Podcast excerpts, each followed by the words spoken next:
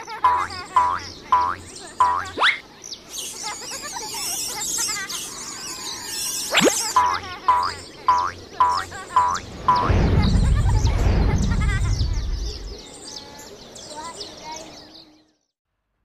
Assalamualaikum warahmatullahi wabarakatuh. Alhamdulillah, wassalatu wassalamu ala rasulillah ma'ba'du Pemirsa Asia TV di mana pun Anda berada Alhamdulillah uh, Puji dan syukur kita kepada Allah subhanahu wa ta'ala Karena atas limpahan nikmat, karunia, taufik dan hidayah Kita bisa berkumpul kembali seperti biasa Setiap pekannya pada hari Kamis Pukul 9.00 waktu Indonesia bagian Barat. Insya Allah ta'ala sampai nanti pada pukul 10.30 waktu Indonesia bagian Barat. Dan, dan tak lupa semoga salawat dan salam senantiasa tercurah untuk suasana kita, makhluk termulia yang pernah hidup di atas dunia, Rasulullah Muhammad Sallallahu Alaihi Wasallam, dan semoga salawat itu senantiasa tersambung untuk istri-istri beliau, keluarga-keluarga beliau, sahabat-sahabat beliau, dan juga orang-orang yang teguh memegang dan menjalankan sunnah beliau sampai hari kiamat nanti. Pemirsa Asia TV di mana pun Anda berada, seperti biasa setiap Kamisnya, seperti yang sudah saya sampaikan tadi, kita akan uh, mengikuti serial kajian parenting dengan tema bijak mendidik anak yang insya Allah Ta'ala akan disampaikan oleh guru kita Ustadz Abu Salma Muhammad Hafizahullah Ta'ala. Dan untuk pemirsa TV yang semoga dirahmati Allah di mana pun Anda berada, Anda bisa mengikuti kajian ini secara live langsung lewat televisi uh, satelit yang ada di rumah Anda ataupun lewat media seperti YouTube dan juga media-media lainnya.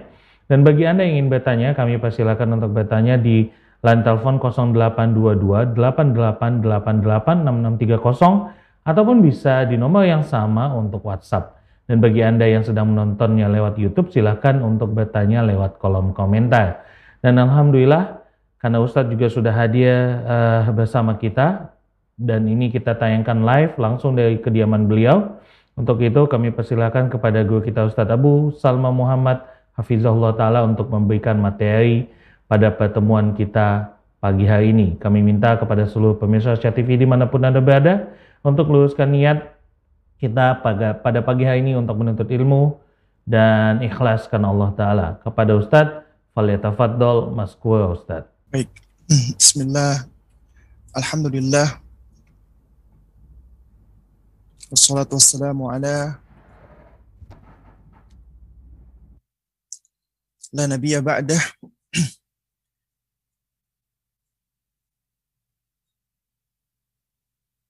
Wassallallahu ala al-karim Salli ala ali Muhammad kama sallaita ala Ibrahim wa ala ali Ibrahim wa barik ala Muhammad wa ala ali Muhammad kama barakta ala Ibrahim wa ala ali Ibrahim innaka Hamidum Majid amma ba'du. Uh, para pemirsa Rosyad TV dan juga kawan-kawan dan sahabat-sahabat yang mengikuti kajian kita pada pagi hari ini di mana pun antum berada, alhamdulillah ya kita bersyukur kepada Allah Subhanahu wa taala yang mana di pagi hari ini kita diperkenankan Allah Subhanahu wa taala untuk dapat bersua kembali di pertemuan kita yang kedua yaitu dari serial kajian pengasuhan Islam atau pendidikan Islam atau parenting Islam yang diselenggarakan oleh teman-teman dari Rosyad TV ya. Dan insya Allah Ta'ala di pagi hari ini ya, kita akan kembali membahas yaitu tentang ya konsep bijak atau hikmah di dalam mendidik anak. Dan hadirin yang dimuliakan Allah, di pertemuan yang lalu kita sudah membahas berkenaan dengan uh, apa peran, fungsi, tugas dan tanggung jawab kita sebagai orang tua yang mana ini merupakan bagian mendasar yang harus dipahami oleh kita sebagai orang tua di dalam mendidik anak kita. Dan di antara bentuk hikmah ya sebagaimana kita ketahui maknanya adalah yakni wadu syai' fi mawdi'ihi atau fi mahallihi ya al munasib atau apa namanya al laik ya yaitu meletakkan sesuatu pada tempatnya yang yang tepat yang benar yang sesuai Oleh karena itu, hikmah ini menuntut kita agar kita memiliki ilmu, agar kita memiliki pengetahuan. Karena tidak mungkin seseorang dia bisa bersikap hikmah manakala dia tidak memiliki ilmu, manakala dia tidak memiliki pengetahuan. Dan hikmah itu juga mengharuskan seseorang ketika dia memiliki ilmu, maka ilmu itu menjadikan dirinya bisa bersikap alin warifq, yaitu lemah lembut. Ya. Nah, karena itu makanya di antara yang disebutkan oleh Al-Hafidh Al-Qayyim rahimahullahu ta'ala bahwa hikmah itu memiliki tiga rukun. Rukun pertama adalah ilmu.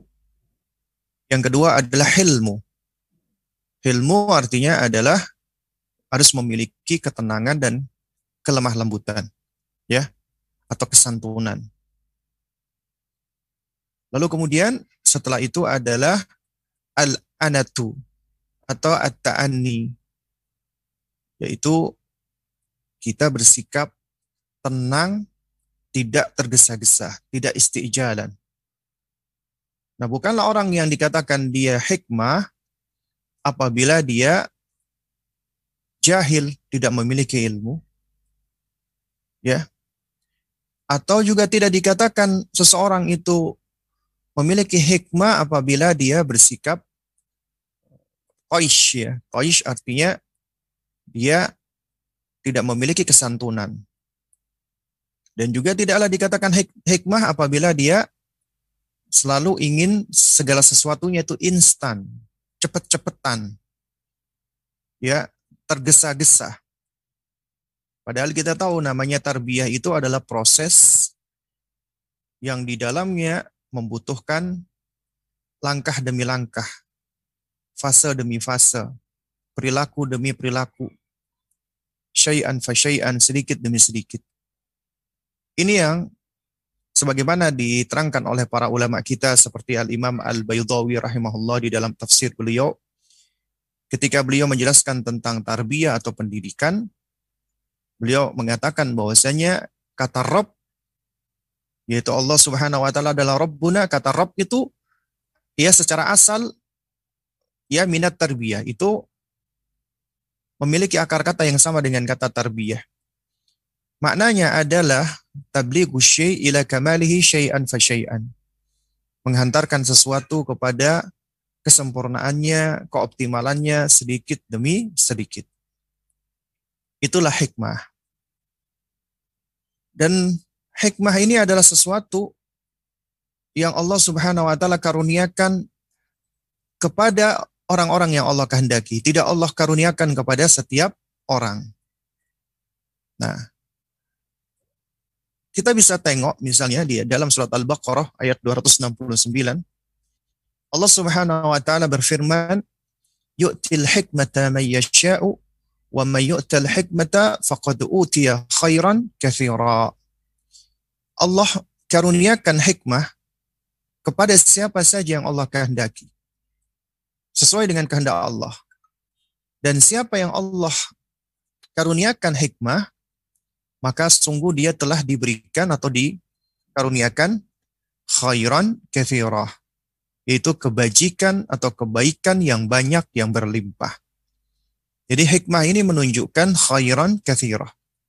Kebaikan yang berlimpah. Nah, karena itu jamaah sekalian, para hadirin, eh, Rasyad TV yang dimuliakan Allah Subhanahu wa taala. Allah Azza wa Jalla berikan kepada kita sosok contoh yang bisa kita tiru. Itu di antaranya adalah para nabi dan rasul. Bahkan ada yang juga bukan nabi dan rasul namun Allah abadikan di dalam Al-Quran. Siapa itu? Luqman. Makanya beliau disebut dengan Luqmanul Hakim. Luqman yang bijak. Luqman yang hikmah. Karena Allah di dalam surat Luqman ayat ke-12, Allah puji beliau dan Allah karuniakan sesuatu yang istimewa meskipun beliau bukan nabi dan rasul. Allah berfirman, "Walaqad atayna Luqman al-hikmata an lillah." Dan sungguh telah kami karuniakan kepada Luqman itu hikmah. Ya, agar bersyukur kepada Allah Subhanahu wa taala. Baik, para hadirin sekalian yang dimuliakan Allah.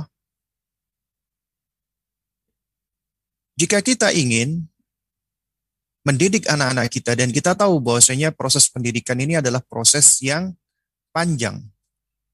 Ini bagian dari dakwah ilallah dakwah kepada Allah Subhanahu wa taala, dakwah menuju kepada atau menyeru kepada jalannya Allah Subhanahu wa taala.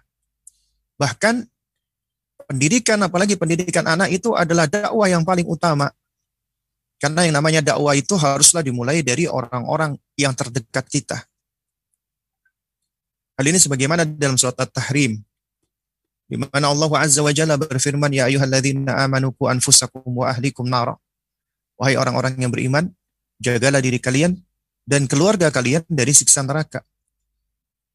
Makanya seruan Allah adalah setelah, setelah diri kita adalah kepada akrob fa akrob, orang yang paling dekat dengan kita. Tentunya keluarga kita, pasangan kita, anak kita, dan orang-orang yang ada di dalam rumah kita. Mereka lebih utama untuk kita dakwahi. Nah, oleh karena itu makanya pendidikan itu adalah bagian dari dakwah. Dan dikatakan juga ibadah. Karena ketika kita mendidik, artinya kita sedang mendakwai anak dan keluarga kita. Oleh karena itu di dalam pendidikan, itu juga mendapatkan fadilah sama dengan dakwah. Ketika Allah Subhanahu wa taala misalnya berfirman, "Wa man ahsana qawlan mimman da'a ila Allah wa amila salih wa amila salihan wa qala innani minal muslimin. Siapa gerangan yang ucapannya paling baik ya? Siapa gerangan yang ucapannya paling ahsan? Melebihi daripada orang yang menyeru atau mengajak kepada Allah Subhanahu wa taala dan beramal soleh dan mengatakan sesungguhnya aku termasuk orang-orang yang berserah diri atau muslim. Nah, oleh karena itu makanya zaman sekalian, kita sejatinya sebagai orang tua, kita itu adalah seorang dai, adalah seorang yang berkewajiban untuk berdakwah. At least setidaknya untuk keluarga kita. Kita juga adalah seorang ustadz. Minimal untuk anak-anak kita atau keluarga kita atau istri kita. Kita adalah seorang mubaligh yang berkewajiban untuk tabligh, menyampaikan yaitu menyampaikan kebaikan-kebaikan, menyampaikan syariat-syariat Allah Subhanahu wa taala. Kita orang tua juga adalah seorang muallim yang berkewajiban untuk melakukan taklim yaitu mengajarkan ilmu kepada anak-anak kita. Kita juga adalah seorang muadib, seorang pendidik yang berkewajiban untuk mengajarkan adab-adab yang mulia kepada anak-anak kita. Kita adalah seorang murabbi yang berkewajiban melakukan tarbiyah. Yang mana kita harus lakukan dengan sebaik-baiknya dan sebenar-benarnya. Dan jamaah sekalian mulakan Allah Subhanahu wa taala. Ini semua mengharuskan kita harus berpijak kepada ilmu, harus punya ilmunya. Karena apabila kita nggak punya ilmu, apa yang akan kita ajarkan? Apa yang akan kita dakwahkan? Bukankah dikatakan di dalam sebuah idiom? Ya. Fakidu la yu'ti. Orang yang tidak memiliki segala atau apa pun, ya, maka dia tidak akan bisa memberi. Karena orang yang nggak punya apa-apa, apa yang akan dia berikan? Nah, karena itu jamaah sekalian dimuliakan Allah, kita berkewajiban untuk berilmu terlebih dahulu. Lalu kemudian juga tidaklah dikatakan orang yang hikmah, orang yang dia memiliki hikmah atau hakim, melainkan dia adalah orang yang mengamalkan ilmunya, mempraktekkan ilmunya. Kenapa demikian? Karena ilmu tidaklah bermanfaat apabila tidak diamalkan. Bukankah yang Allah Subhanahu wa taala hisab nanti di hari kiamat adalah amalan kita? Bukan ilmu kita, amal kita yang Allah hisab. Tapi amalan tanpa ilmu maka akan menjadi amalan yang tidak benar, amalan yang keliru, amalan yang menyimpang. Karena itu makanya al-ilmu qoblal qawli wal amal. Harus ada ilmunya dulu sebelum berkata dan sebelum berbuat. Manakala seseorang memiliki ilmu, maka dia wajib mengamalkan. Dan tidak boleh beramal kecuali harus punya ilmunya. Ya. Nah, jadi ilmu dan amal ini adalah sesuatu yang harus ada dan berjalan beriringan tapi harus lebih mendahulukan langkah ilmu terlebih dahulu. Karena ilmu dan amal ini seperti dua kaki kita. Yang mana apabila salah satunya hilang maka akan pincang. Dan kita akan mudah jatuh, terperosok, terpeleset, dan terjerembab. Jadi alangkah benarnya ya perkataan seorang ulama. Kalau saya tidak salah ingat, ini adalah perkataan Syekh Saleh Al Usaymi hafizahullah taala yang mengatakan al ilmu wal amal kal qadamain. Ilmu dan amal itu seperti dua telapak kaki kita yang harus berjalan bersamaan. Tapi siapa yang mendahulukan langkah ilmu maka dia akan bisa berjalan dengan baik. Ya. Dan siapa yang mendahulukan langkah amal sebelum ilmu akan terjerembab biasanya. Karena itu tetap harus mendahulukan ilmu. Lalu setelah itu amal mengikutinya. Ilmu amal ilmu amal. Dan inilah ya jamaah sekalian yang dimuliakan Allah Subhanahu wa taala ya yang menjadi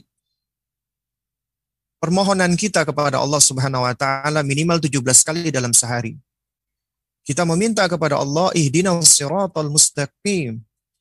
Tunjukilah kami ya Allah, berikanlah kami hidayah kepada as-sirat al-mustaqim. Yaitu jalan yang lurus. Jalan yang tidak bengkok, yang tidak berbelok-belok. Jalannya siapa ini? Yaitu jalannya an'amta alaihim. Orang yang engkau berikan nikmat kepada mereka. Dan jamaah sekalian yang dimuliakan Allah Subhanahu wa taala, tidak ada manusia ya yang Allah Subhanahu wa taala berikan nikmat paling besar ya itu melebihi daripada siapa? Ya, melebihi daripada para nabi ya daripada para rasul ya sebagaimana Allah sebutkan dalam surat An-Nisa ayat 69. Ya. Ketika Allah Subhanahu wa taala berfirman, "Wa may yuti'illaha war rasulah." Siapa yang menaati Allah dan Rasulnya. Jadi orang-orang yang menaati Allah dan Rasulnya, maka faulaika ma'alladzina an'amallahu alaihim. Maka mereka ya akan bersama dengan kaum yang Allah berikan nikmat kepada mereka. Mereka akan bersama dengan orang-orang yang Allah berikan nikmat kepada mereka. Siapa mereka itu? Minan nabiyyin, dari para nabi. Karena para nabi adalah manusia-manusia paling baik di muka bumi ini. Wasiddiqin, dan orang-orang yang siddiq, orang-orang yang jujur, orang-orang yang benar. Wasyuhada, dan orang-orang yang mati syahid. Ya, wassalihin, dan orang-orang yang saleh. Ini adalah empat golongan ya manusia yang Allah berikan nikmat yang paling besar. Karena kita tahu nikmat yang paling besar itu bukanlah nikmat harta, nikmat anak, nikmat dunia bukan, tapi nikmat hidayah. Dan mereka ini adalah orang-orang yang Allah karuniakan nikmat hidayah tersebut. Yang mana dengan hidayah tersebut mereka menjadi orang-orang yang paling berbahagia. Meskipun kesulitan melanda, karena kelak Allah Azza wa Jalla akan tempatkan mereka ke tempat yang paling mulia, yaitu di dalam surganya. Makanya setelah Allah menyebutkan mereka ini, an-nabiyyin, as-siddiqin, as-syuhada, dan as-salihin, Allah memuji dan mengatakan, wahasuna ulaika rafiqah. Dan sungguh mereka adalah sebaik-baik teman dekat. Ya, Dzalika al-fadlu min Allah. Inilah fadilah keutamaan dari Allah Subhanahu wa taala.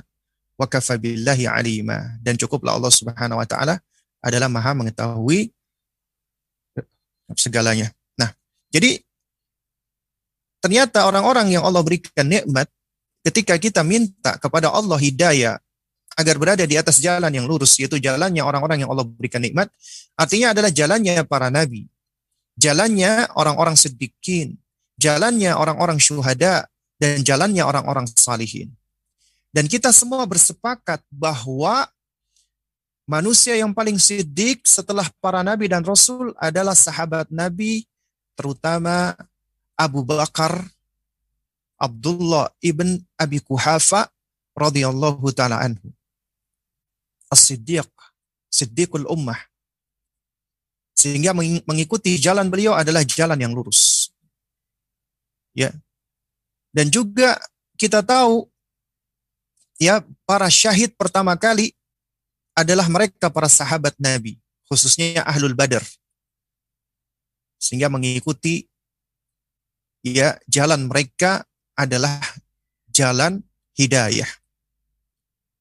Dan juga kita tahu manusia yang paling soleh setelah para nabi dan rasul adalah para sahabat nabi. Sehingga ketika kita berdoa meminta kepada Allah di dalam surat Al-Fatihah ini, itu sebenarnya mengandung makna agar kita diberikan jalan petunjuk mengikuti jalannya manusia-manusia terbaik. Yaitu para nabi dan rasul dan para sahabat nabi ridwanullah alaihim ajma'in. Dan kita tahu manusia yang terbaik setelah para nabi dan rasul adalah sahabat, kemudian tabi'in, kemudian tabi'ut tabi'in. Mereka adalah para generasi salafun salih. Sehingga mengikuti jejak mereka, metode mereka, manhaj mereka di dalam segala hal termasuk di dalam mendidik anak adalah kemuliaan, kesuksesan, dan keberhasilan. Dan itu adalah hikmah yang besar. Dan ketika kita minta hidayah ini kita juga ya meminta kepada Allah jalan apa jalan yang lurus itu bukanlah jalannya al-maghdubi alaihim. Mereka yang dimurkai Allah, Yahudi. Waladhalin dan bukan jalannya orang-orang yang tersesat, Nasrani. Kenapa Yahudi itu dikatakan al-maghdubi alaihim dan Nasrani dikatakan ad-dhalin? Para ulama menerangkan karena Yahudi mereka adalah orang-orang yang punya ilmu tapi enggan mengamalkan ilmunya. Ya, mereka adalah orang-orang yang arafal haq, mengetahui kebenaran tapi tidak mengikuti kebenaran. Sementara di sisi lain, orang-orang Nasara, Nasrani, mereka adalah orang-orang yang semangat beramal, tapi ternyata tidak diiringi dengan ilmu, tidak memiliki pijakan ilmu, tidak punya dasar ilmu akhirnya amal mereka tanpa ilmu amalan yang tersesat. Oleh karena itu para ulama menerangkan hidayah Allah dalam hal ini ada dua macam. Hidayatu ilal ilmi wa hidayatu ilal amali. Hidayah kepada ilmu dan hidayah kepada amal. Ternyata ada mereka-mereka yang Allah berikan hidayah ilmu, ada tapi tidak Allah berikan hidayah untuk beramal. Enggan beramal, tidak mau beramal. Mereka adalah Yahudi. Makanya Allah Subhanahu wa taala murkai mereka, al-maghdub alaihim. Kemudian juga ada mereka-mereka yang Allah berikan hidayah untuk beramal, tapi tidak Allah berikan hidayah untuk berilmu. Mereka adalah orang-orang Nasrani. Sehingga mereka beramal tanpa ilmu, akhirnya mereka pun tersesat. Ya, Alhamdulillah kita Allah berikan taufik sebagai muslim. Seorang muslim adalah mereka yang berjalan di atas jalan yang wasat pertengahan, jalan yang lurus, tidak berbelok-belok. Jalan yang hanif, jalan Islam.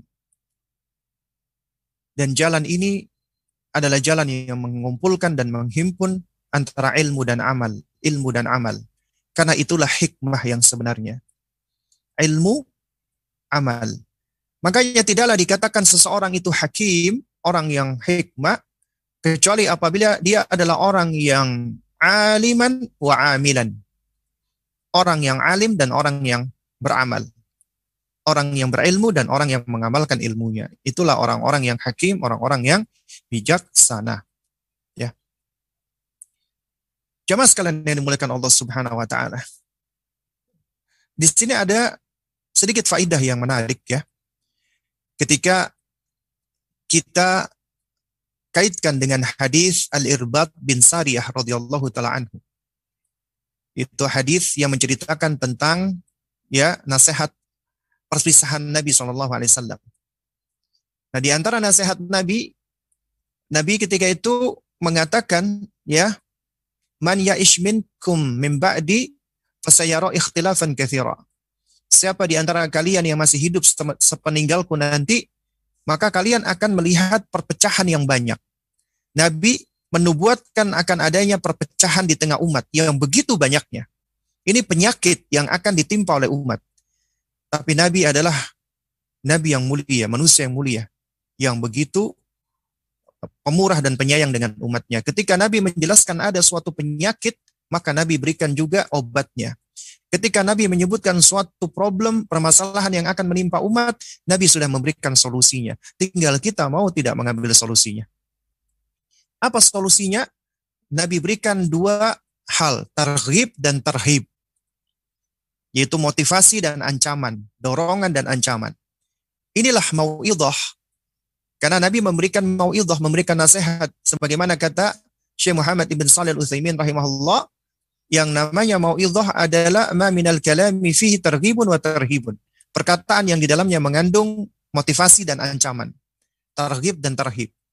Dan motivasi dan ancaman Nabi ini adalah ya solusi dari problematika yang disampaikan oleh Rasulullah ketika terjadinya perpecahan yang banyak. Apa kata Nabi SAW?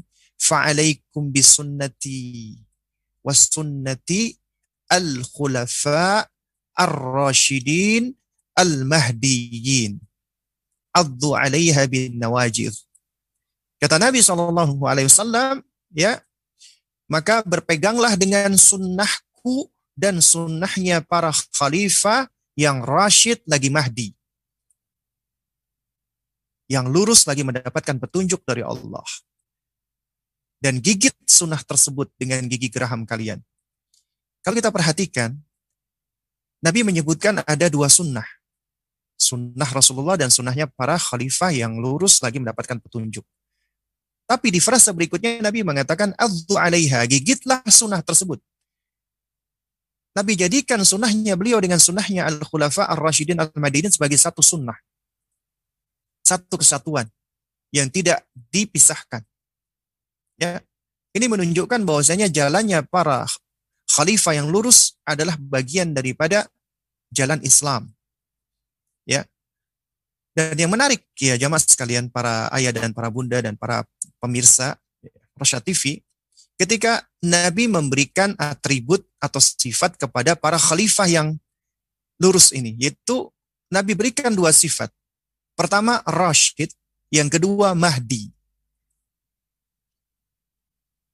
Dan jamaah sekalian yang dikatakan dengan Rashid, Rashid itu adalah orang-orang yang arafal haq wa taba'ah. Orang-orang yang mengetahui kebenaran dan dia langsung mengikutinya. Itu adalah orang-orang yang rasyid. Tahu kebenaran, dia ikuti. Lawannya adalah orang-orang yang gawi. Mereka adalah orang-orang yang mengetahui kebenaran tapi enggan mengikutinya. Siapa ini? Yahudi. Tahu kebenaran. Mereka tahu dan meyakini Muhammad bin Abdullah Sallallahu Alaihi Wasallam itu nabi dan rasul. Tapi mereka enggan mengikuti. Kenapa? Karena sentimen-sentimen ras dan yang semisalnya. Karena mereka tidak terima Nabi terakhir tidak berasal dari keturunan Israel. Dari Bani Israel, tapi dari keturunan Ismail. Dari bangsa Arab. Mereka tidak terima. Karena mereka memiliki sentimen ras yang begitu tinggi. Nah Allah sifatkan para al-khulafa ini dengan ar-rashid. Karena mereka adalah orang-orang yang tahu kebenaran, mereka ikuti. Punya ilmu, mereka amalkan. Ini adalah salah satu karakter dari jalan yang lurus. Makanya kita diperintahkan mengikuti mereka. Dan atribut yang kedua yang disampaikan oleh Nabi mereka adalah orang-orang yang mahdi. Artinya mendapatkan petunjuk dari Allah Subhanahu wa taala. Allah berikan hidayah kepada mereka untuk mengamalkan ilmu mereka, untuk mengikuti kebenaran. Lawannya adalah orang-orang yang tersesat, yang dal. Karena orang-orang yang dal tidak tidak mendapatkan hidayah dari Allah. Makanya para khulafa ini disebut dengan al-mahdi. Mereka mendapatkan hidayah dari Allah untuk menerima kebenaran dan mempraktekkannya atau mengamalkan. Jadi ternyata ini adalah dua sifat yang juga menghimpun antara ilmu dan amal. Dan ini adalah karakternya orang-orang yang hikmah. Tapi sebagaimana kata Allah, yu'til hikmata yasha. Allah berikan hikmah itu kepada siapa saja yang Allah kehendaki. Tidak kepada setiap orang ternyata Allah berikan. Karena ini adalah menyangkut tentang hidayah Allah.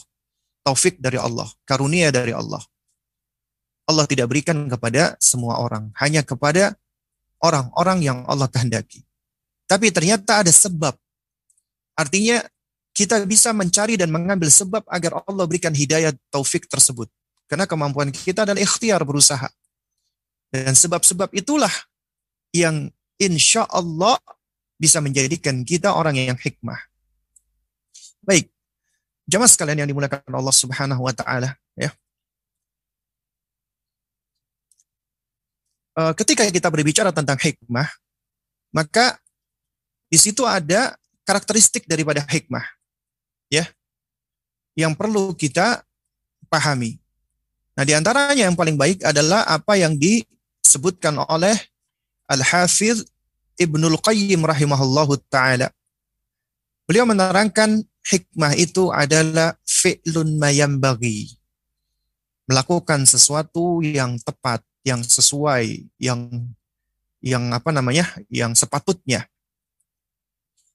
Alal wajhi alladhi yambagi dengan metode yang juga sesuai atau tepat. Fil waqtil ladzi yang bagi juga di waktu yang juga tepat. Jadi di sini kita bisa mengambil pelajaran ada tiga sifat hikmah yang disebutkan oleh Al-Hafidh Ibnul Qayyim rahimahullah. Yang ini yang harusnya kita pahami kemudian bisa kita belajar untuk mempraktekannya. Apa itu yang pertama adalah fi'lun mayam bagi melakukan sesuatu itu dengan benar, dengan tepat, sesuai, dan sepatutnya serta selayaknya. Dan ini tidak mungkin ya jemaah sekalian bisa kita lakukan kecuali harus berpijak dengan ilmu yang benar.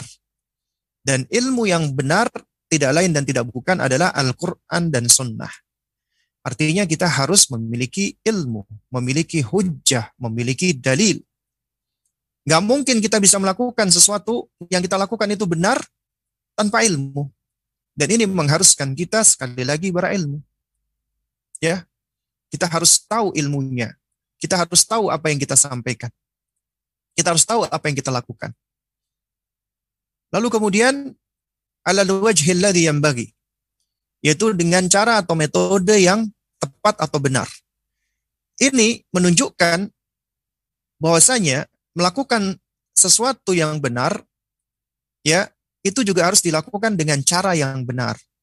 Harus ada metodenya, harus ada torikohnya, harus ada manhajnya, harus ada kurikulumnya, harus ada caranya. Dan cara, metode, dan manhaj ini haruslah yang tepat, yang terarah, dan sesuai. Ini menunjukkan hikmah itu adalah sesuatu yang menuntut adanya metode, cara, kurikulum. Lalu kemudian fil waqtilladzi yang bagi di waktu atau momen yang juga tepat atau benar. Artinya harus tepat waktunya, harus sesuai momennya dan harus ya melihat ya uh, sesuatunya itu apakah sesuai dengan kondisinya atau tidak gitu loh. Ini adalah tiga sifat karakter hikmah. Ya. Nah, oleh karena itu jamaah sekalian yang dimuliakan Allah Subhanahu wa taala, ya. Sungguh alangkah baiknya apa yang diucapkan oleh ya Al-Allamah Asy-Syaikh Shalih Fauzan Al-Fauzan ya di dalam salah satu muhadarah beliau ya eh, ceramah beliau ya tentang masalah tatarruf ya tentang masalah sifat-sifat ekstremisme. Lalu kemudian beliau sempat menerangkan tentang hakikat daripada hikmah. Nah di antaranya yang beliau sampaikan adalah idza kana qaulul haq fi ghairi mahalli wa fi ghairi waqtih wa bir uh, ya idza kana qaulul haq apabila ucapannya itu benar ya apabila perkataan kita itu benar tapi fi ghairi mahalli tapi disampaikan di tempat yang tidak benar. Artinya di tempat yang salah, wa fi ghairi waqtihi atau disampaikan di waktu yang juga salah atau keliru dan juga dikatakan wa bi ghairil uslubil munasib dan juga disampaikan dengan cara-cara yang tidak sepatutnya fa innahu yusabbibu mafsadatan maka ini akan lebih ya lebih lebih menyebabkan terjadinya kerusakan cenderung merusak. Jadi perkataan kita ini benar nih, artinya kita punya ilmunya. Kita ingin menyampaikan Al-Quran, kita ingin menyampaikan hadis Nabi SAW. Tapi kalau kita sampaikan di tempat yang salah, di tempat yang keliru, di tempat yang tidak sepatutnya, kita misalnya menyampaikan perkataan itu, ya, ataupun juga ya kita sampaikan di waktu yang juga tidak tepat, di momen yang juga kurang pas, atau kita sampaikan dengan cara-cara yang tidak pas, maka ini akan lebih cenderung menyebabkan kerusakan, tidak hikmah. Ya. Nah, jadi jamaah sekalian dimuliakan Allah Subhanahu wa taala, ya. Yang dimaksud dengan hikmah ya ini juga yang disebutkan oleh uh, Al-Alama Syekh Shalih Fauzan Al-Fauzan adalah idza kana qaulul haq fi mahallihi wa fi waqtihi wa bil uslubil munasib fa innahu minal hikmatil 'aliyah. Apabila seseorang itu mengucapkan perkataan yang benar, disampaikan di tempat yang benar, disampaikan di waktu yang benar, disampaikan dengan cara yang benar, maka itu adalah hikmah yang tinggi. Maka itu adalah hikmah yang ya yang yang tinggi yang aliyah ya. Nah, jadi di sini ada suatu kaidah ya yang sangat menarik sekali. Yang berbunyi ya laisa kullu ma yu'raf yuqal. Tidak mesti semua yang kita ketahui harus disampaikan. Saat itu juga maksudnya. Jadi nggak mesti semua yang yang kita tahu harus disampaikan. Nah, namun sebaliknya, setiap apa yang akan kita sampaikan, kita harus punya ilmunya. Kita harus tahu nih, kita kita mau menyampaikan apa. Tapi tidak mesti semua yang kita tahu harus kita sampaikan. Ya. Kenapa? Karena walaysa kullu ma yuqal hadara ahluhu. Karena tidak semua yang disampaikan itu audiensnya tepat untuk mendengarkannya. Orang-orangnya pas untuk mendengarkan perkataan tersebut. Dan walaysa kullu ma hadara ahluhu hana waktuhu. Dan tidak pula ya uh, apa namanya? orang-orang atau audiens yang tepat ketika itu hadir waktunya juga tepat untuk disampaikan, momennya juga pas. Dan walaysa kullu mahana waktu Dan juga tidak semua waktu yang ketika itu pas untuk disampaikan, namun ternyata perkataannya sahih, ucapannya benar. Ya. Jadi ini menunjukkan pentingnya kita harus bisa melihat. Nah, ini mengharuskan kita ya untuk mengetahui tentang kondisi objek anak didik kita atau anak kita atau objek dakwah kita. Makanya di situ ada yang namanya mura'atul mad'uwin, memperhatikan kondisi objek dakwah. Dalam hal ini objek dakwah kita adalah anak-anak kita ya atau apa namanya atau istilahnya dalam hal ini ya uh, apa namanya adalah anak-anak didik kita. Baik. Jemaah sekalian yang dimuliakan Allah Subhanahu wa taala, ya.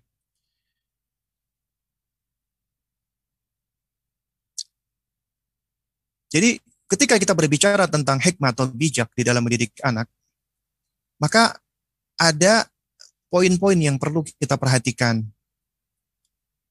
Ya, dan ini merupakan bagian dari hikmah dan faidah sabda baginda Nabi yang mulia alaihi salatu wassalam yang mana Nabi mengatakan ya la yu'minu ahadukum ya. Nah, man kana yu'minu billahi wal yaumil akhir falyakul khairan aw liyasmut ya. Barang siapa yang beriman kepada Allah dan hari akhir maka hendaknya dia berkata baik atau dia diam. Ini adalah apa namanya pondasi dari bersikap hikmah. Artinya begini, artinya ya kita ya apabila ingin bersikap hikmah ya jamaah sekalian ya ini mohon maaf ya ada ada hewan ya jadi jika jika kita apabila kita hendak bersikap hikmah ya di antaranya ketika kita akan berbicara ya beranjak dari hadis Nabi tadi yaitu siapa yang beriman kepada Allah dan hari akhir hendaknya dia berkata baik atau dia diam artinya kita harus memastikan nih perkataan kita adalah perkataan yang baik karena itu kita harus tahu ini. Artinya kita harus memiliki ilmu akan apa yang kita akan sampaikan. Karena hikmah itu mengharuskan kita untuk mengetahui ya manakul, apa yang kita ucapkan atau manaf'al, apa yang kita lakukan.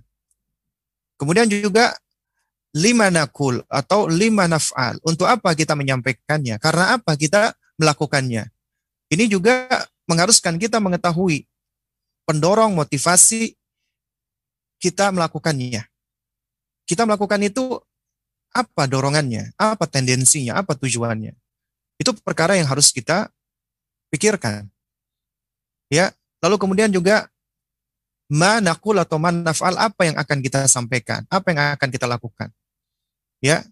Kemudian yang ketiga bima nakul atau bima naf'al bagaimana caranya kita menyampaikannya, bagaimana cara kita melakukannya. Artinya kita harus tahu nih uslubnya, caranya, metodenya.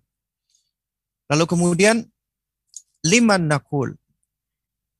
Apa, uh, apa kepada siapa kita ini ngomong? Ya, ini sesuatu yang juga harus kita pertimbangkan karena tiap orang tentunya berbeda-beda. Ya, caranya, metodenya. Kemudian juga mata nakul, kapan kita ya mengucapkannya. Ini juga mengharuskan kita tahu waktunya, tahu momennya. Nah, ini adalah karakteristik hikmah bijak ya di dalam segala hal. Nah, termasuk di dalam mendidik anak. Baik. Jamaah sekalian yang dimuliakan Allah ya. Nah, ini kita baru bicara masih dalam tataran konsep ya, dalam uh, tataran kaidah. Ya. Dan ini adalah suatu hal yang harus kita bahas dahulu karena ini adalah pondasinya. Ya, karena ini adalah kerangka utamanya.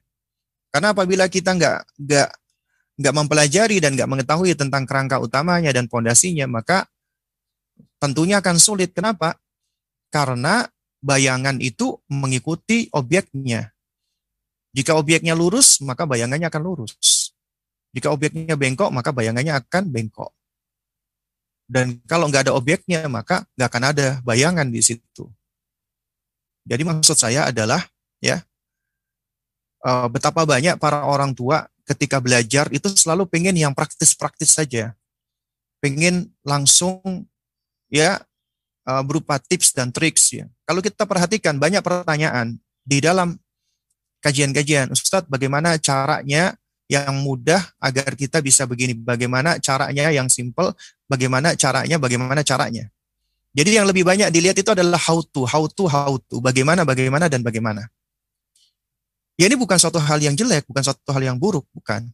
Karena ini adalah bagian dari kita ingin mengetahui tentang suatu metode, cara. Tapi jangan lupa di situ ada proses.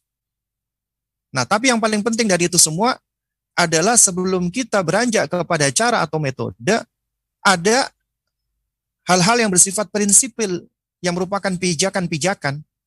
Karena seakan-akan kita bagaimana cara kita melangkah sementara kita tidak tahu nih.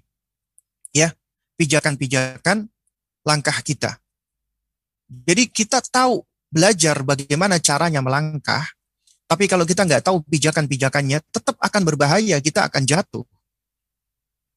Jadi yang harus kita cari tahu dulu adalah pijakannya, pondasinya, dasarnya, baru tinggal kita mempelajari bagaimana caranya melangkah. Karena kalau kita bicara tentang masalah technical, practical, cara, ini adalah sesuatu yang bisa dipelajari berangkat dari pengalaman, ya, kemudian kita berusaha sendiri atau kita juga bisa belajar dari yang lainnya.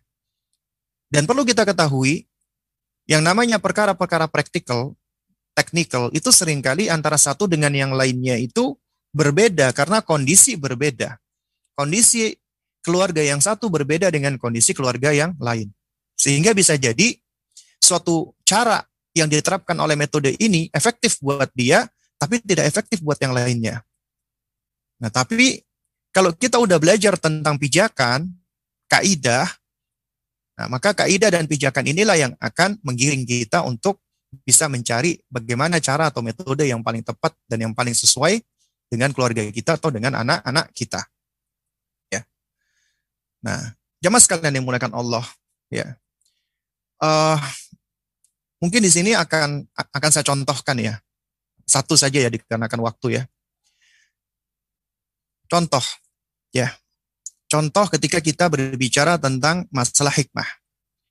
Di antara bentuk hikmah orang tua adalah orang tua itu harus mengenal anaknya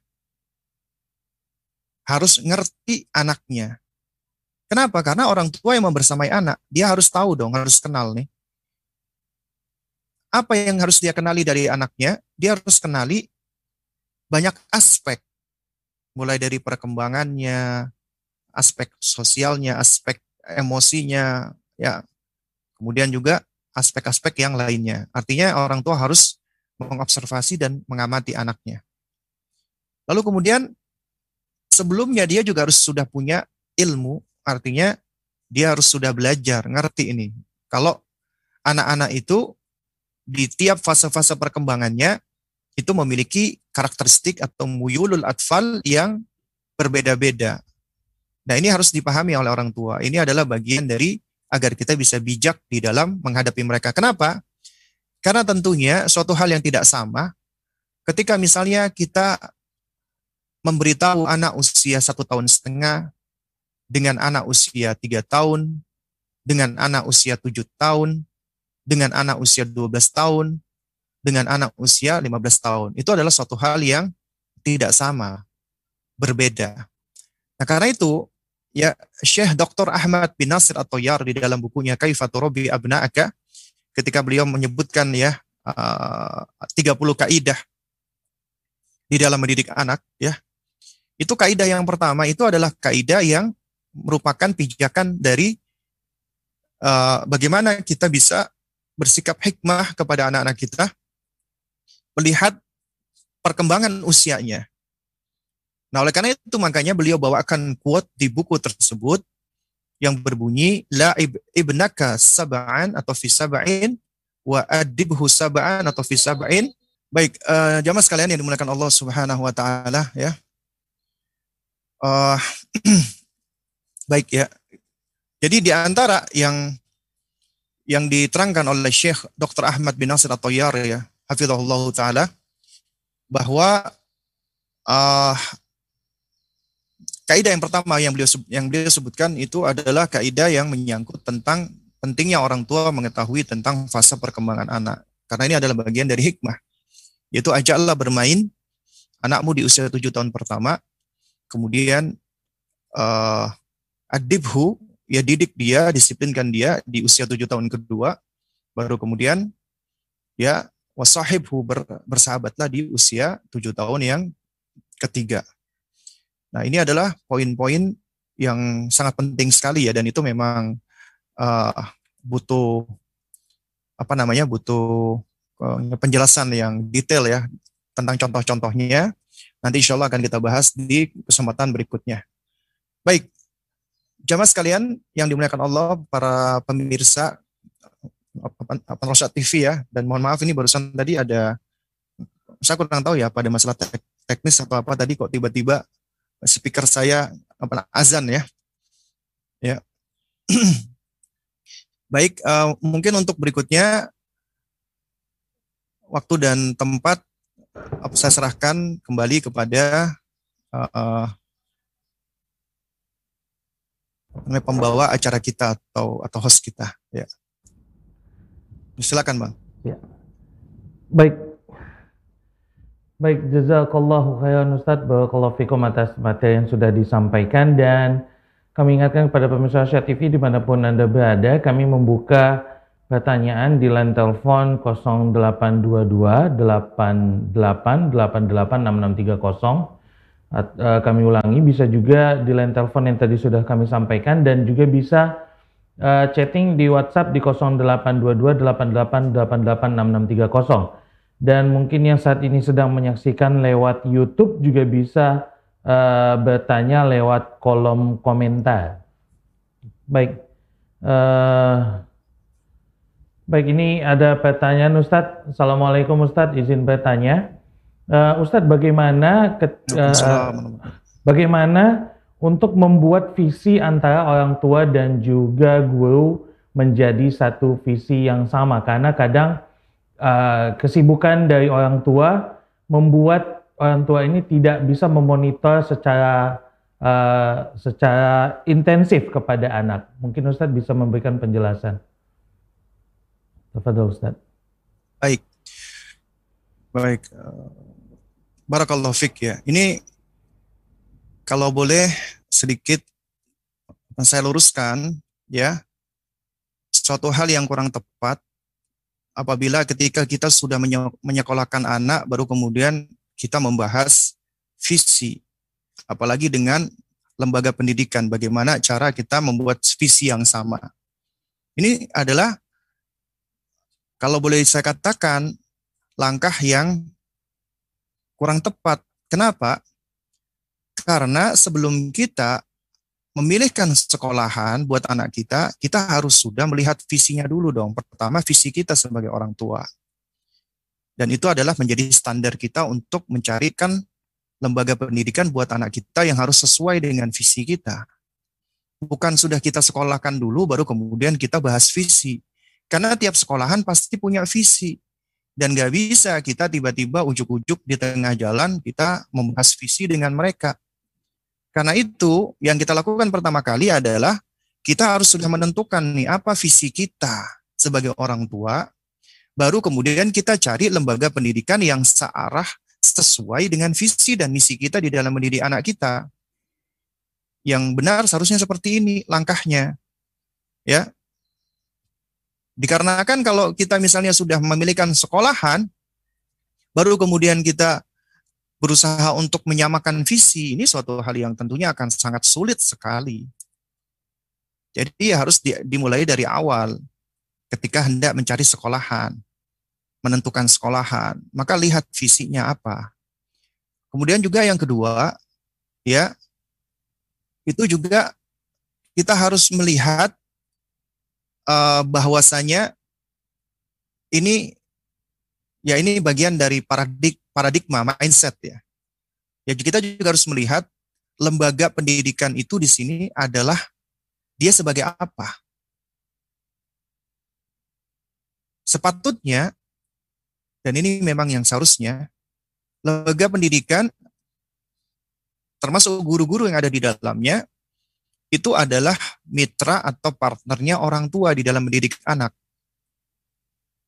Jadi bukan sebagai tempat penitipan anak ketika orang tua kerja atau orang tua beraktivitas lain, maka anaknya dititipkan pendidikannya. Jadi ini adalah paradigma yang harus kita luruskan. Dan juga kita bisa melihat ini, uh, paradigma dari sekolah ini adalah apa? Adalah sebagai tempat penitipan anak atau memang tempat pendidikan anak yang seharusnya memang bermitra dengan orang tua. Kalau tidak tidak tidak ada partnership, kemitraan itu biasanya akan banyak masalah, akan banyak problem. Ya, ima orang tuanya abai atau cuek, ya biasanya ini yang paling banyak dan juga banyak menuntut, banyak menyalah-nyalahkan lembaga pendidikan. Juga demikian, akhirnya apa namanya lembaga pendidikan akan menjadikan lembaganya itu sebagai industri pendidikan pendidikan dijadikan sebagai industri. Ya, industri dalam rangka untuk ya kita tahu yang namanya industri adalah dalam rangka untuk mencari ya benefit-benefit, profit-profit keuntungan duniawi. Padahal kita tahu anak-anak kita ini bukanlah bukanlah suatu produk-produk seperti produk industri, tidak. Ya. Dan kalau sudah menjadi industri seperti ini, maka tentunya akad kerjasama kita orang tua dengan sekolah adalah akad transaksional. Kalau sudah akad transaksional berarti guru sifatnya adalah seperti pegawai. Akhirnya yang namanya pemuliaan terhadap guru itu hilang atau berkurang. Gak lagi begitu dihargai.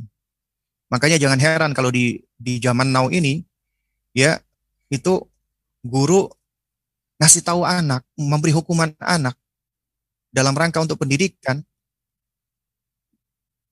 Yang marah siapa? Orang tuanya. Orang tuanya malah datang ke sekolah ngomel-ngomelin gurunya. Ini anak saya mulai dari kecil nggak pernah saya marahi. Anda ini siapa tiba-tiba marah-marahin anak saya sampai nangis. Ini kenapa? Karena memang sudah beda. Mindsetnya, paradigmanya berbeda, konsepnya berbeda, visi misinya berbeda, dan ini sulit kalau sudah seperti ini. Karena itu makanya sebelum kita menentukan sekolah, dan ini kewajiban kita, kita harus menyeleksinya dengan sebaik-baiknya. Lihat visinya, misinya, dan kemudian kurikulumnya dan kemudian tujuannya Anda ingin menyekolahkan apa itu semua harus harus sudah kita kita persiapkan. Bukan sudah kita sekolahkan baru kemudian muncul masalah, baru kemudian kita bicarakan. Nah, kalau yang kita bicarakan adalah masalah-masalah yang berkaitan dengan teknis, ya masalah-masalah metode. Nah, ini mungkin masih masih mungkin. Tapi kalau larinya ke visi, ini adalah suatu hal yang sangat sulit sekali. Wallahu a'lam bishawab. Baik, Ustadz, jazakallah khairan Ustadz, barakallahu fikum atas jawabannya. Baik Ustadz, ini ada pertanyaan berikutnya di uh, WhatsApp uh, kami, redaksi. Dan kami ingatkan kembali bagi Anda yang ingin bertanya, silakan untuk menelpon di line telepon 0822 8888 6630 dan nomor yang sama bisa juga untuk WhatsApp. Dan silakan juga yang saat ini mungkin sedang menyaksikan lewat YouTube untuk bisa komentar di kolom komentar ya ingin bertanya pertanyaan yang ingin disampaikan kepada guru kita Ustadz Abu Salma Muhammad Hafizullah Ta'ala. Baik Ustadz, ini ada pertanyaan berikutnya. Uh, Ustadz, adakah amalan atau perlakuan khusus yang perlu dilakukan oleh seorang suami ketika istri sedang hamil dengan harapan agar anak bisa menjadi generasi unggul, soleh dan soleha? Tafadol Ustadz. Ada pastinya dan yang kita tahu ya jemaah sekalian, ya pendidikan anak itu sebenarnya dimulai dari semenjak kita masih jomblo. Kita mulai dari memperbaiki diri kita, mensolehkan diri kita. Kemudian kita mencari pasangan yang soleh atau soleha. Lalu kemudian Allah karuniakan anak kepada kita masih berada di dalam rahim istri kita. Ini masih dalam uh, apa namanya fase janin, ya. Dan fase janin ini itu memiliki bonding attachment yang kuat dengan ibunya. Karena itu tugasnya seorang ayah ketika istrinya lagi hamil adalah memberikan ketenangan, ketentraman, kedamaian, perhatian, cinta kasih yang ekstra kepada istrinya dan banyak bersabar kepada istrinya. Karena wanita yang hamil itu berat ya jamaah sekalian. Mengandung itu berat itu menguras tenaga, pikiran, emosi. Jadi jangan heran kalau tiba-tiba ya istri ketika hamil itu kok tiba-tiba nangis sendiri, kemudian sensitifnya luar biasa. Maka ini tugas kita sebagai suami harus ngertiin. Kita harus lebih mempedulikan dan harus lebih bersabar. Lebih memberikan ketenangan dan ketenteraman. Ingat, janin yang ada di dalam rahim istri kita itu secara sebab kauniyah ya itu dipengaruhi kuat dengan ibunya. Artinya anak itu bisa merasakan emosi ibunya, bisa merasakan perasaan ibunya. Karena itu apabila ibunya itu suka stres, depresi, kesel, sebel dengan dengan suaminya misalnya, itu juga bisa mempengaruhi sang anak. Karena mereka itu ya berada di dalam satu tubuh. Artinya anak itu bertumbuh di dalam tubuh ibunya. Karena itu tugas kita sebagai suami adalah lebih memberikan ekstra perhatian. Ya, Nah, di antaranya adalah kita lebih peduli, lebih care sama istri, lebih kalem ngomongnya, lebih lemah lembut. Kemudian ketika istri ingin sesuatu yang memang bisa kita berikan, kita berikan. Ketika istri lagi ngambek, kita jangan balas dengan marah. Kita bersabar menghadapi itu semua. Ya, berikan ketenangan, ketentraman, ya, kedamaian kepada istri. Itu adalah ah, amalan yang bisa dilakukan oleh suami. Dan pastinya ya apa namanya uh, sebab-sebab syar'i seperti misalnya kita semakin banyak berdoa kepada Allah, kita semakin banyak beribadah kepada Allah ya dengan niatan bahwasanya kesolehan kita ini juga akan mempengaruhi dengan anak keturunan kita. Ini juga suatu hal yang tentunya baik ya. Dan juga manakala kita juga semakin memperkuat bonding kita, attachment kita ya atau alakoh kita dengan Allah Subhanahu wa taala maka tentunya ini juga akan menjadi sebab Allah akan membantu kita di dalam menguatkan alakoh atau bonding dengan istri kita dan juga termasuk dengan anak-anak kita. Ya Allah alam bisawab ya. Baik, jazakallah khairan Ustaz, barakallahu fikum uh, atas uh, jawabannya.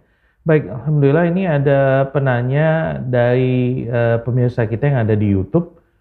Assalamualaikum Ustadz, bagaimana cara memahamkan anak usia 9 tahun yang sudah menjadi kakak agar mau mengalah terhadap adiknya yang usianya 4 tahun karena sang kakak suka kesal jika diminta mengalah. Barakallah fiqh Ustaz. Wafik barakallah. Baik. Jemaah sekalian dimulakan Allah ya. Ketika kita dikaruniakan anak lebih dari satu, itu karunia dari Allah, nikmat dari Allah. Harus kita syukuri. Ya. Terus kemudian juga ini ujian dari Allah. Karena anak-anak kita ini ya mereka adalah entitas yang berbeda, punya karakter, atribut dan sifat yang beda-beda. Kemudian juga dengan perbedaan usia mereka itu pun juga ya juga juga kita bisa melihat adanya perbedaan di dalam pola pikir dan seterusnya. Memang kita nggak bisa pungkiri anak-anak di bawah tujuh tahun itu biasanya mereka lebih bersifat egosentris, ya pengen menang sendiri, ya. Nah, sementara anak-anak yang sudah di atas itu dia lebih bisa bersifat sosiosentris. Tapi yang perlu kita pahami bersama adalah pertama, suatu hal yang tidak tepat apabila orang tua selalu meminta kakak untuk mengalah. Ini ini suatu hal yang kurang kurang kurang tepat. Ya. Jadi hendaknya kita harus sudah membangun yang namanya apa namanya batasan-batasan hak dan kewajiban. Ya. Kalau misalnya itu ada sesuatu yang menjadi milik kakaknya, misalnya buku misalnya, kemudian diambil oleh adiknya terus bilang udahlah kak biarin aja lah kak kalah lah kak sama adik. Ini ini adalah suatu hal yang yang kalau kita lakukan itu kurang kurang baik. Pertama, nggak baik buat kakaknya. Dia harus merasa mengalah terus. Akhirnya apa yang tadinya dia seharusnya sayang dengan adiknya itu mulai bukan timbul sayang, dia malah menjadi iri cemburu kepada adiknya. Kemudian yang kedua, si adik juga dia tidak akan belajar untuk mengetahui tentang ya batasan-batasan. Ya jadi dia selalu ingin semua keinginannya dipenuhi. Padahal memenuhi semua keinginan anak itu adalah suatu hal yang tidak baik. Artinya dia perlu untuk juga belajar mengalah untuk menerima sesuatu yang memang bukan merupakan uh, haknya dia. Meskipun dia menangis karena karena kadang-kadang kita itu nggak tahan ngelihat anak kita menangis kemudian ya udah ya udah dikasih. Anak kita pengen es krim padahal dia lagi sakit nangis kita kasih. Padahal itu malah apa namanya membahayakan. Nah juga sama ketika dia pengen sesuatu dia ngambil barang sesuatu dari kakaknya maka kita harus dengan tegas sampaikan meskipun anak itu masih egosentris adik ini punya kakak. Ya, adik sudah punya sendiri atau ini buat adik, ini punya kakak, ya. Ya, ini adalah milik kakak. Kalau adik mau pakai izin dulu dengan kakak. Minta izin. Kalau kakak izinkan, boleh boleh adik mainkan, tapi kalau kakak tidak mengizinkan, enggak. Jadi di situ ada hal-hal yang memang misalnya merupakan ya bagian bagiannya sang kakak punyanya dia, miliknya dia, maka dia berhak untuk mempertahankan si kakaknya ini. Kita hanya bisa memberi nasihat, kita arahkan. Kakak, adik itu sepertinya pengen bermain penasaran. Ya, jadi kalau bisa kakak uh, ajak adik bermain bersama. Tapi jangan selalu dia disuruh mengalah. Ya, kalau setiap waktu dia disuruh mengalah karena mentang-mentang dia kakaknya, dia paling kakak. Ini suatu hal yang tidak benar sebenarnya. Ya. Nah, ini makanya kita eh, harus ngerti, ya harus paham tentang apa kebutuhan-kebutuhan anak dan juga kita harus sudah mengajarkan adanya rules di situ, adanya aturan-aturan. Ya. Adanya nizam yang harus sudah kita terapkan. Karena biar bagaimanapun juga anak-anak dari semenjak kecil harus sudah kita ajarkan nizam, aturan. Di antaranya bersepakat. Ya. Anak kecil juga kita harus bersepakat. Misalnya anak usia 4 tahun. Kakak kakak jam kakak kalau sore eh adik adik adik kalau sore harus mandi ya dek. Ya. Baik ya dek. Kita ajak dia untuk bersepakat. Dan juga kita ajarkan dia konsekuensi. Artinya kalau dia tidak mau untuk melaksanakan apa yang dia sepakati kita boleh berikan dia punishment tapi sesuai dengan usianya. Bukan punishment punishment yang yang berat karena tentunya reward and punishment ya pada pada masing-masing fase itu adalah suatu hal yang tidak bisa kita samakan ya. Nah, ini adalah di antara ya jawaban yang bisa saya sampaikan. Wallahu a'lam bishawab. Baik, jazakallah khairan Ustaz, barakallahu fikum. Uh, Alhamdulillah ini kita masih ada beberapa pertanyaan sedikit lagi ya Ustaz. Uh, ini ada pertanyaan Baik. dari Ummu Abdullah di Ummu Abdullah di Jakarta. Bismillah, mau tanya Ustadz, dari sebelum lahir, saya sering memperdengarkan lantunan ayat-ayat Al-Quran kepada anak. Dan sampai sekarang usianya tiga tahun.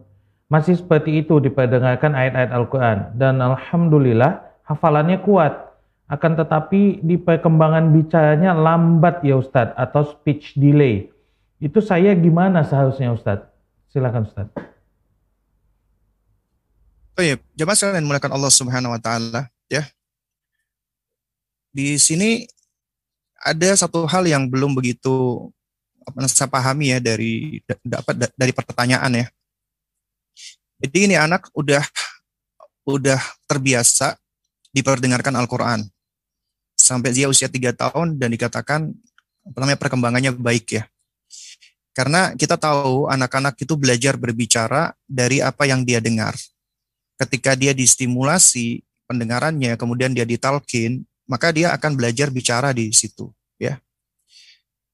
Nah, anak-anak yang dia diperdengarkan Al-Qur'an, lalu kemudian tadi dikatakan ya apa nah, alhamdulillah maksudnya artinya ya dari zohirnya berarti ini anak dia sudah bisa menirukan baca bacaan-bacaan Al-Qur'an tadi meskipun dia masih perlu belajar.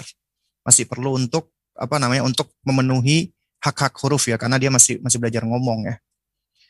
Nah, Sementara di sisi lain dia mengalami speech delay. Ya, dia mengalami keterlambatan berbicara, ya. Nah, jadi jamaah sekalian dimulakan Allah ya. Kalau kita berbicara tentang speech delay, ini memang banyak faktornya. Nah, namun kalau anak itu dia sudah mampu untuk misalnya mengikuti ayat-ayat Al-Qur'an ya, itu seharusnya akan lebih mudah bagi kita untuk menstimulasi bicaranya dia dan kita bersyukur kepada Allah. Misalnya ini anak sebelum dia bisa ngomong mama papa dia sudah bisa menyebut lafzul jalalah Allah. Itu jauh lebih lebih lebih apa ya lebih lebih membahagiakan orang tua seharusnya. Karena betapa banyak orang tua itu ketika anaknya lagi belajar ngomong itu saling berebut siapa dulu yang disebutkan namanya. Ibunya kah, bapaknya kah, kakeknya kah, nenek kah, ya. Padahal kalau anak yang sudah sering ditasmi dan ditalkin dengan lafzul jalalah, maka dia akan menyebutkan kalimat-kalimat yang jauh lebih baik. Dan ini adalah salah satu tanda kebaikan. Ya. Nah, jadi di sini saya masih belum paham ya. Yang dimaksud speech delay-nya di sini seperti apa? Kalau misalnya dia misalnya masih belum belum belum banyak bicara ataupun dia masih belum bisa ngomong dengan jelas ataupun seharusnya di apa di perkembangan usia tiga tahun dia sudah bisa ya mengekspresikan keinginannya ataupun dia sudah bisa mengekspresikan atau menyampaikan yang dia inginkan ya dengan kalimat yang sederhana ya uh, apa namanya namun dia masih belum mampu Nah, berarti di sini ada beberapa hal yang perlu kita perhatikan. Yang pertama, bisa jadi kita ternyata terlalu overstimulus, menstimulasi terlalu berlebihan kepada anak-anak usia dini dalam masalah perkembangan berbicara. Ya. Nah, di antara contohnya adalah ketika anak-anak di usia usia dini itu mereka ya uh, maksud saya keluarga atau orang tuanya atau orang di sekelilingnya itu sudah berbicara dengan berbagai macam bahasa. Padahal seharusnya anak-anak ini cukup dibiasakan dengan bahasa ibunya. Sampai dia mampu untuk menyampaikan gagasan dia, perasaan dia, keinginan dia dengan bahasa ibu, maka dia siap untuk belajar bahasa lainnya. Nah, tapi bisa jadi ada orang tua yang anak ini diajarkan berbagai macam bahasa. Ya. Akhirnya apa? Akhirnya alih-alih dia malah malah memiliki kemampuan berbahasa malah mengalami speech delay karena dia anak mengalami confuse ya karena uh, skema-skema apa namanya dari perkembangan bahasanya itu adalah tidak utuh di situ ya atau yang kedua bisa jadi karena memang kurang stimulasi ya kurang apa stimulasi dari dari orang tuanya ya agar mereka uh, distimulasi untuk berbicara dan menyampaikan keinginan dia.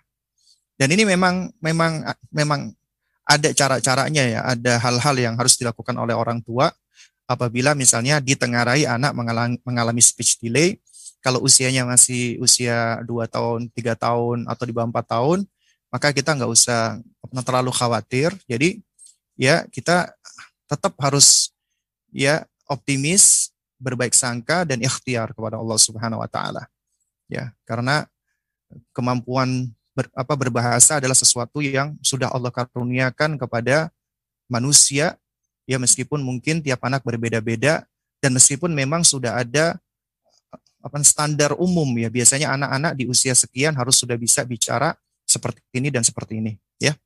Nah, jadi intinya kita terus saja berusaha dan juga kita harus apa namanya lebih berusaha untuk memahami si anak tadi. Artinya ya kadang-kadang anak-anak yang dia belum mampu untuk mengekspresikan keinginannya itu akan mempengaruhi sisi emosinya juga.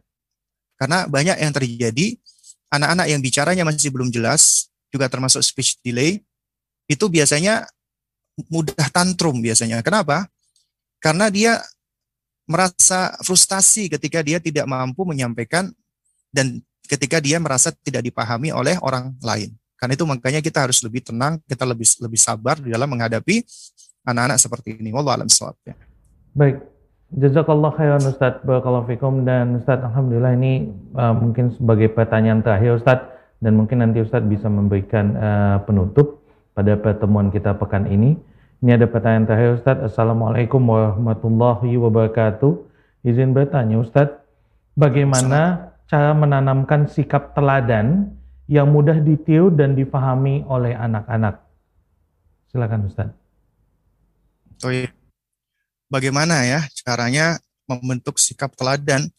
Berarti ya caranya orang tuanya harus belajar berilmu, mempraktekkan ilmunya. Dan kemudian juga harus jaim, jaga image di hadapan anak. Itu penting bagi orang tua. Jadi di hadapan anak-anak, apalagi anak kecil, kita harus menjaga perkataan kita. Kita harus menjaga uh, perbuatan kita, ya. Dan ini adalah bagian kebaikan untuk diri kita dalam rangka untuk kita uh, bisa menjadi lebih baik lagi, ya. nah, jadi supaya kita bisa men, apa menjadi toladan bagi anak-anak kita ya kuncinya kita harus menjadi orang yang pertama kali mempraktekkan ilmu. Karena anak-anak itu belajarnya meniru, mencontoh, mimikri, ya, menduplikasi apa yang dia lihat, apa yang dia dengar. Itulah yang akan ditiru dan diikuti oleh anak. Karena itu makanya kita harus menjadi contoh hidup yang bergerak yang bisa ditiru kita. Ya. Nah, kayak misalnya contoh belajar adab adab bangun tidur. Nggak bisa kita cuma nyampein. Tapi kita juga harus mencontohkan, kita mempraktekkan bersama-sama. Dan suatu hal yang diperbolehkan, kita misalnya baca doa bersama. Itu dalam rangka pendidikan, dalam rangka taklim boleh. Misalnya ketika kita ngajarin sholat, ya atau kita ngajarin zikir, kita baca berbareng-bareng, kita baca bersama-sama. Ya, itu boleh sebagai bentuk pengajaran. Tapi setelah dia sudah hafal, maka dia diminta untuk membaca sendiri. Ya, supaya dia otonom dan apa apa namanya? dan dia bisa melakukan itu tanpa perlu lagi disuruh atau diperintah karena kita sudah melakukan pembiasaan. Ya, ya wallah alam ya. Ya baik jamaah sekalian yang dimuliakan Allah Subhanahu wa taala ya dikarenakan ini tadi uh, adalah pertanyaan terakhir ya. Jadi uh, mudah-mudahan yang sedikit ini bisa memberikan manfaat ya untuk kita semua. Uh, mungkin di kesempatan yang akhir ini ya yang ingin yang saya sampaikan adalah ya uh, kita tahu bahwasanya anak-anak kita itu adalah amanat dari Allah Subhanahu wa taala yang Allah serahkan untuk kita. Jadi berada di bawah punggung kita, kewajiban untuk memelihara, menjaga, mendidik ya anak-anak kita tadi. Ya. Nah, oleh karena itu ya orang tua yang amanah adalah mereka yang melaksanakan amanah dari Allah Subhanahu wa taala ini dengan sebaik-baiknya dan dengan sebenar-benarnya. Ya. Nah, karena itu kita tidak bisa melakukan amanah ini kecuali dengan pertolongan Allah. Sehingga ini mengharuskan kita untuk banyak beristianah kepada Allah, memohon pertolongan kepada Allah, berdoa kepada Allah, meminta tolong kepada Allah. Karena tidak ada yang bisa menolong kita, memberikan kita kekuatan, bahkan memberikan kita taufik dan hidayah kecuali Allah Subhanahu wa taala. Nah, jadi di antara sebab keberhasilan seorang hamba dan di antara sebab ikhtiarnya dia adalah dia berdoa kepada Allah. Memohon kepada Allah. Agar Allah berikan dia ilmu yang bermanfaat. Agar Allah berikan dia taufik untuk mengamalkan ilmunya. Agar Allah bisa jadikan dia sebagai uswah, kudwah, teladan bagi anaknya. Agar Allah istiqomahkan dia di atas agama yang lurus ini. Agar Allah memberikan pula hidayah dan taufiknya kepada anak-anaknya agar Allah menjadikan anak keturunannya anak-anak yang soleh.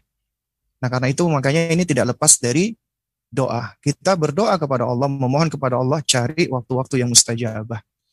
Mudah-mudahan yang sedikit ini bisa memberikan manfaatnya. Kurang lebihnya saya mohon maaf jika ada hal-hal yang kurang berkenan. Ya, uh, untuk untuk uh, penutup ya waktu dan tempat saya serahkan kembali kepada Bang Jiang selaku moderator atau pembawa acara kita.